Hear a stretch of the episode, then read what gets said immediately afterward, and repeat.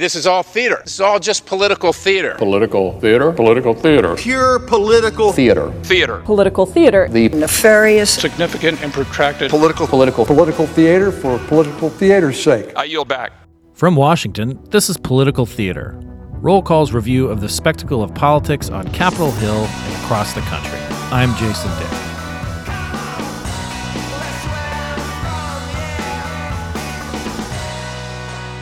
Welcome to Political Theater, episode 200. When we started this podcast at CQ Roll Call in early 2018, I can't recall how long I thought it might last. But regardless, here we are at 200. Along the way, we've spoken to politicians, filmmakers, lobbyists, other journalists, historians, and anyone else who's interested in how politics and our broader culture interact. That all purpose meme, how it started, how it's going, that's a good way to frame our reflections now that we no longer have the excuse that we're simply too young to make better decisions. How did it start? Well, on January 10th, 2018, I went into a not at all soundproofed room with my first guest, Brandon Wetherbee, uh, to talk about Donald Trump and how the president at the time, entering his second year in office, was changing the political culture of Washington, the White House, Capitol Hill, and more. Uh, it's about as prophetic a blueprint for much of what we observed over the next few years, as well as how we approached this podcast. And it was all I really could have hoped for in a first episode. Joining me today is Brandon Wetherbee. He's the managing editor of Brightest Young Things. It's an arts and culture website, and it's right down the street from us at Roll Call. Brandon, welcome to the show. Thanks for having me. So I also might mention that Brandon uh, is is also the co-author of a book about Donald Trump and Donald Trump's uh, connections and long history with professional wrestling. That is correct. I actually think this gives Brandon a, a, relatively unique view into Donald Trump and one that is, I think, quite cogent, uh, particularly as Trump settles into his second year in office. Uh, it seems that he is beginning to get into more of the spectacle and the pageantry like that we oh, saw. he's in- just beginning now to do that? Well, you know, the, the thing that is kind of fascinating about this is that the- the campaign was all about that, right? The campaign was all about the spectacle.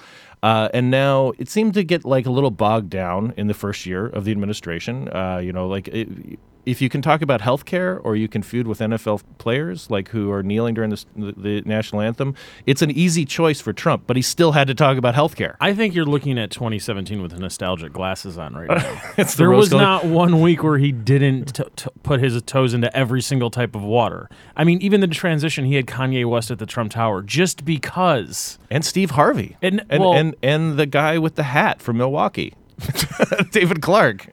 Listen, David Clarke wears lots of badges and they're all made up. They're fantastic. He's a flamboyant man. I love him. And when I say I love him, I mean I'm very, very afraid of him. Anyways, um, This is the Milwaukee County Sheriff, former Milwaukee County Sheriff. He's David never Clarke. not done this. Right. If any, the only reason why we know about it is because the social media platform Twitter exists. It's not like he wasn't like this in the 90s or the 80s. He just didn't have a connection to people. But now he does, for better or worse.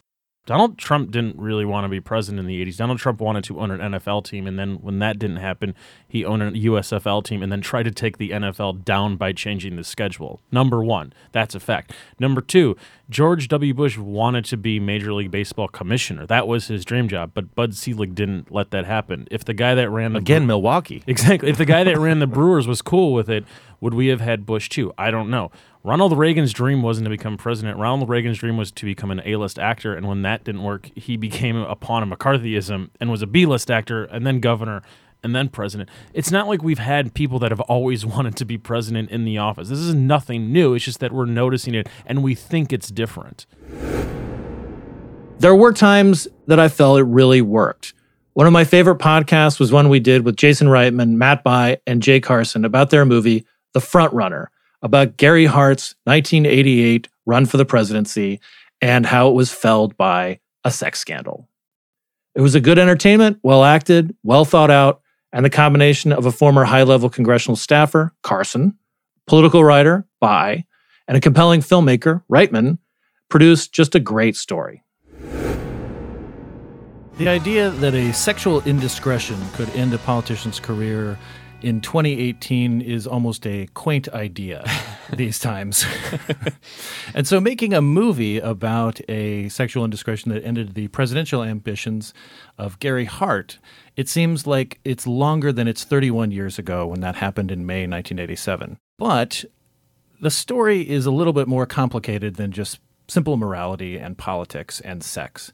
And to discuss the new movie The Frontrunner, which details the uh, story of Gary Hart and that sort of coffee cup presidential campaign in May 1987, are two of the writers of the movie, Matt Bai and Jay Carson, and we're going to discuss their movie.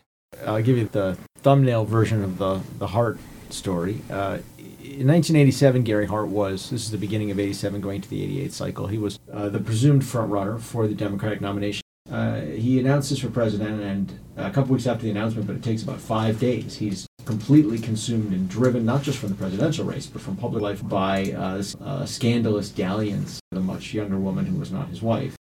Uh, and, uh, you know, it, it is it, it, it is a watershed moment, you know, a moment of change in American politics because before that, no presidential candidate has been subjected to that kind of scrutiny in their private lives. It, you know, that was a crazy few year period that I happened to uh, luck into, I guess. Um, I loved working there and I loved working for him, but, um, and I still, you know, look at the Capitol and think, my my God, I had an office in there. Mm-hmm. Um, and I'll, you know, for the rest of my life, I'll probably drive my kids by and, and annoy the hell out of them by saying like, that was daddy's, that was daddy's window up there.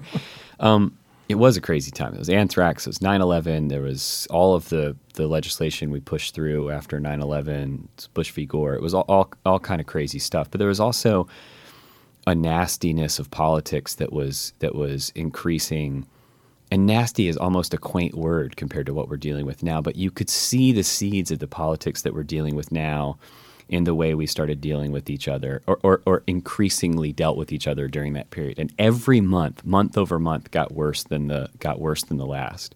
Although I'm sure that anyone now would would, you know, pay to be taken in a time machine back to then and what we thought was nasty. Then there was Werner Herzog, arguably the most iconoclastic person I've ever met. We talked about his documentary, Meeting Gorbachev, about meeting the former Soviet Union Premier Mikhail Gorbachev. Uh, sometimes the connections I tried to make between politics and Russian culture, well, they just didn't really go over very well with Herzog. Gorbachev does come across as a romantic. I mean, he's certainly a successful no, politician no, and a pragmatist no, on so many levels, but he's romantic. No, no, no, no, no. Put all my no's into the text. Every word I say no. He's not a romantic. He's a man of uh, extreme pragmatism, uh, of deep insights in uh, the heart of men, in deep insights into political powers, of deep insights about what is doable in terms of political events. So he's not a romantic soul that is floating around and trying to achieve something. If if you mean to say that, you are wrong, and you are wrong. Put that in capital letters. Uh, I guess you know what did I expect from the man whom millions know as the client in The Mandalorian, somebody who paid to kidnap Baby Yoda. I know, I know. Baby Yoda is not the real name. It's Grogu, old habits. It, and, you know, the Baby Yoda thing's just going to stick for a while. Shortly after that podcast, one of the publicity folks who helped set up the Herzog interview called me, apparently concerned about my safety. Did you anger him? That can be dangerous, she said. I know. I've seen a lot of his movies, and anyone who is friends with Klaus Kinski is someone you give a wide berth to. I am still here, though. So, that was fun. Those were the, some of the fun parts. There were a lot more, but we only have so much time uh, for these podcasts. And and then there was kind of I don't know, just a turn. Something happened. Not long after that, politics went from being a sometimes frustrating thing that we like to catalog with some comedy and turn over and look to something that became a little more dangerous and deadly. COVID 19 crept up on us in early 2020 and when the time called for political leaders to do hard things and protect us, they failed. We packed up our offices and we learned to podcast from home. People weighed how much risk to put themselves and their loved ones in to cover the news. The question of how to keep people safe, whether through social distancing or wearing a mask, became partisan flashpoints. Members of Congress got sick. The president got sick. Congress figured out ways to vote and debate while the pandemic raged. We really didn't know what to do. We just knew that we had to do something. And so we talked to people uh, about this. And then, amid all this carnage, a long simmering debate over racial justice burst into the open after George Floyd was murdered at the hands of a Minneapolis police officer.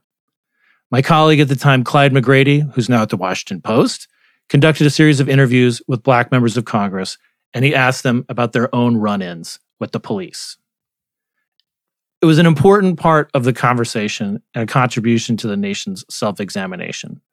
Representative Andre Carson, for instance, who's a Democrat from Indiana, is a former law enforcement officer himself. And that brought an extra layer to our discussion uh, with him.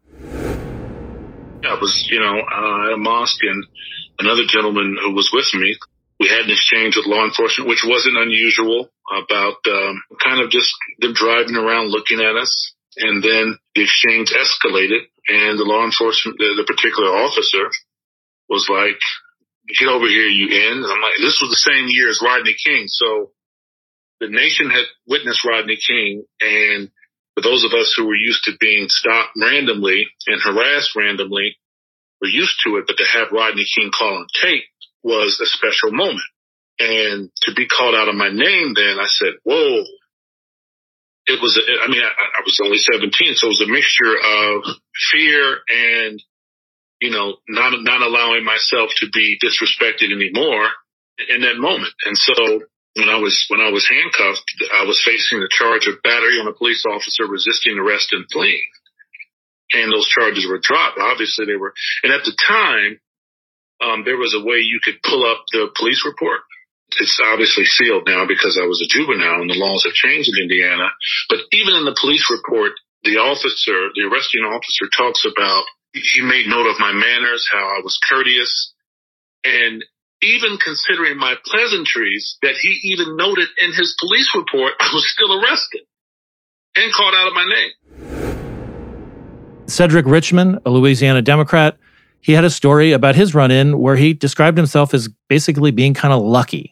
That resonates a lot, especially when you consider he's now a senior White House advisor to President Joe Biden.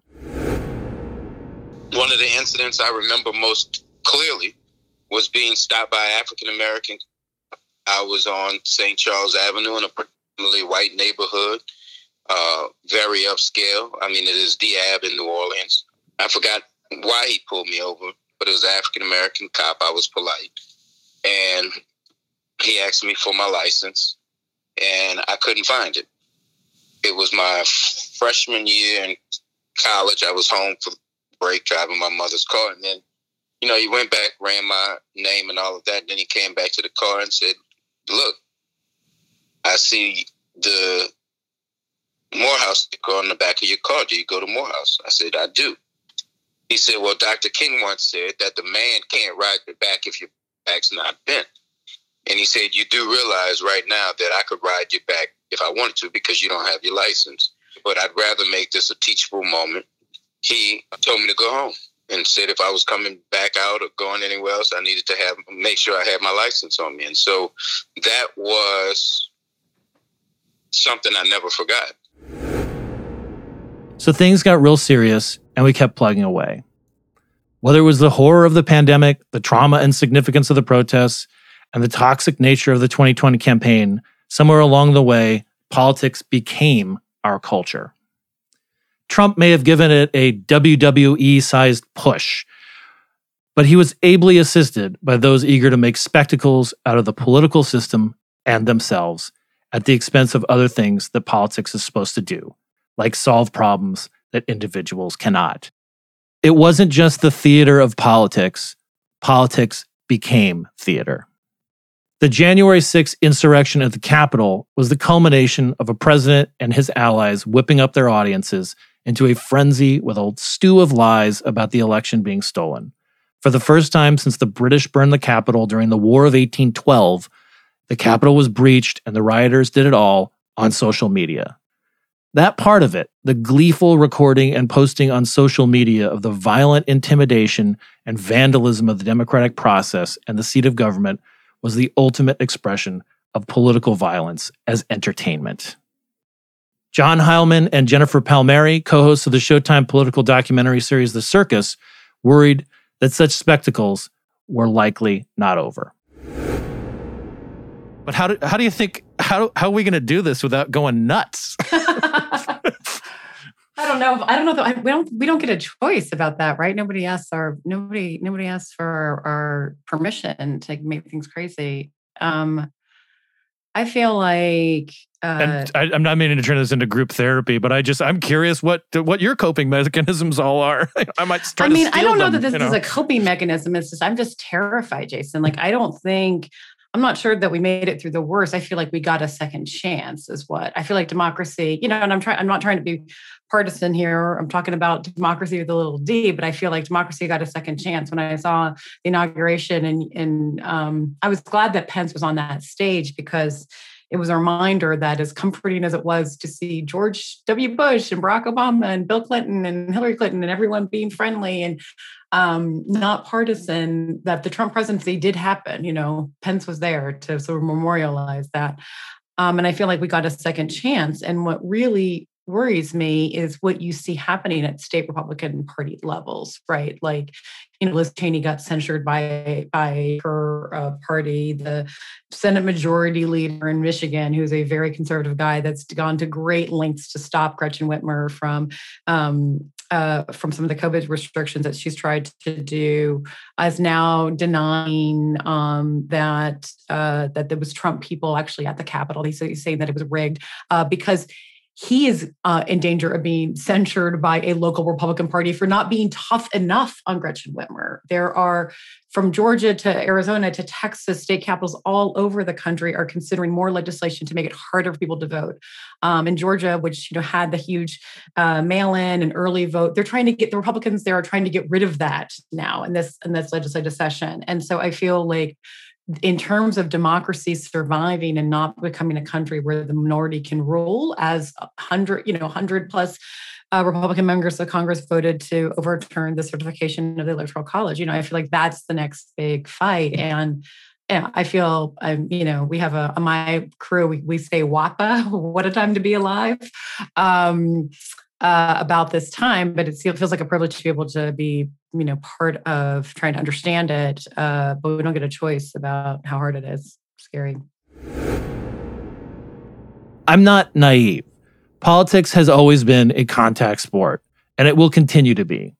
Just ask Liz Cheney, the conservative Republican from Wyoming and daughter of former Vice President Dick Cheney. She was just deposed from her position as the number three leader among House Republicans for refusing to kowtow to Trump about his lies about the 2020 election being fraudulent. It wasn't, according to Trump's own Justice Department and cybersecurity officials. She continued to hold him accountable for the attack on the Capitol and the democratic process on January 6, and she suffered the consequences. Cheney was knifed by her own party leaders who initially acknowledged reality about Trump's role in the attack, but then returned to the behavior they were more familiar with out and out fealty and sycophancy to the former president. I uh, am absolutely committed uh, that we must go forward uh, based on truth. We cannot both uh, embrace the big lie and embrace the Constitution. And going forward, uh, the nation needs it. The nation needs a strong Republican Party. Uh, the nation needs a party that, that is based upon fundamental principles of conservatism. And I am committed and dedicated to ensuring uh, that that's how this party goes forward, and I plan to lead the fight to do that.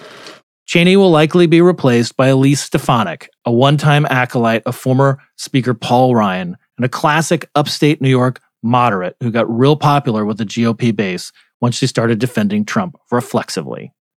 Cheney voted a lot more for Trump's policies, but she refused to side with him against the Constitution and the truth.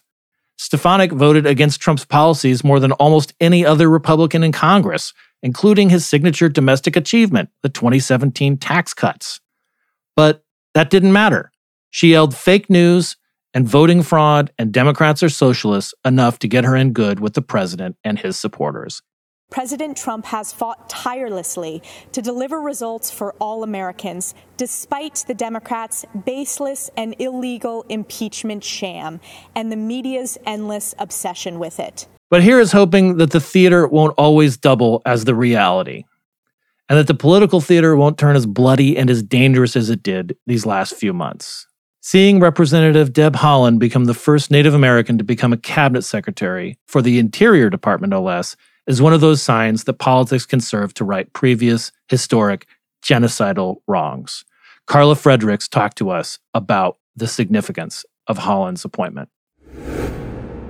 Does this open up, you know, the process you think for for other um, Native Americans to see, you know, like uh, see Holland as a as a role model, and Sharice Davids, her her colleague uh, from Kansas, who was elected also in 2018. I, I feel like that the lack of seeing people somebody in a position you know is is always it's always about representation. And she seems to take that very seriously. Um, do you think that this is going to increase some you know like the you know political activity or political interest in participating in electoral politics with with uh, native people? Yes, I think that there's interest in the process. And I do think that the people in these lead, very public leadership positions um, are important for Native Americans throughout the country and Indigenous peoples throughout the world to look to to see the possibility of that. I also think there's a conversation happening about um, not confusing Indigenous representation with Indigenous leadership, and and I think that's happening across communities of color. So there's this uptick that's in interest uh, in DEI and you know having inclusion and equity but I think that what com- communities of color are sort of a couple steps ahead of the current conversation that's happening um, more broadly, and really thinking about um, about self determination in a different way, um, and trying to really have the ability to make decisions on issues that deeply impact their communities. You've probably picked up on the fact that I really like movies. Among the filmmakers I've been privileged to talk to about their projects over the years is Dawn Porter. First, for a Netflix series she did on Bobby Kennedy and his presidential run in 1968, and just last year for her movie John Lewis, Good Trouble, about the civil rights icon and Democratic congressman who died last year. Maybe these things go in waves. John Lewis certainly never quit striving for the greater good, and he did it without a trace of nastiness, but with grace, humor, and humility. He was certainly aware of the power of peaceful protest and of politics and the effectiveness of, yes, political theater. I, I, you know, you see the part in the film where we sit him down with footage and have him like watch it and respond to it. John Lewis has been asked every question about his life multiple times. And so he kind of has a you know way of, of describing those moments. And i wanted to kind of interrupt that compulsion and and you know see if we could get some other details.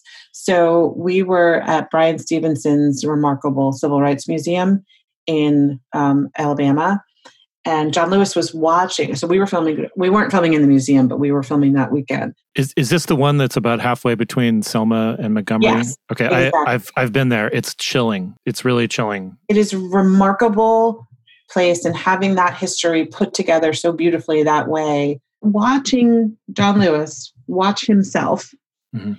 he turned to there was a teenager next to him, and he said, "I can't believe that's me." And then he started telling a story that I'd never heard before. And I thought, oh, maybe we need to really bring him back. So we rented the arena stage in DC and uh, constructed three large screens around him. And Rich, the archivist, and Jessica, the editor, and I put together these like mini films and just played them for him and had him tell me the story of those moments. So you know that was a way to like get him to say uh, you know to really he was kind of living in it and have him respond um, but that was inspired by that moment in bryan stevenson's museum if you've been listening since episode one or if you've just tuned in if you're a member of the cq roll call newsroom and especially the production team that makes this podcast possible. If you're one of the guests that has graciously come to talk to us, or if you're just a political nerd like myself who likes good conversation, thank you. Thank you for listening.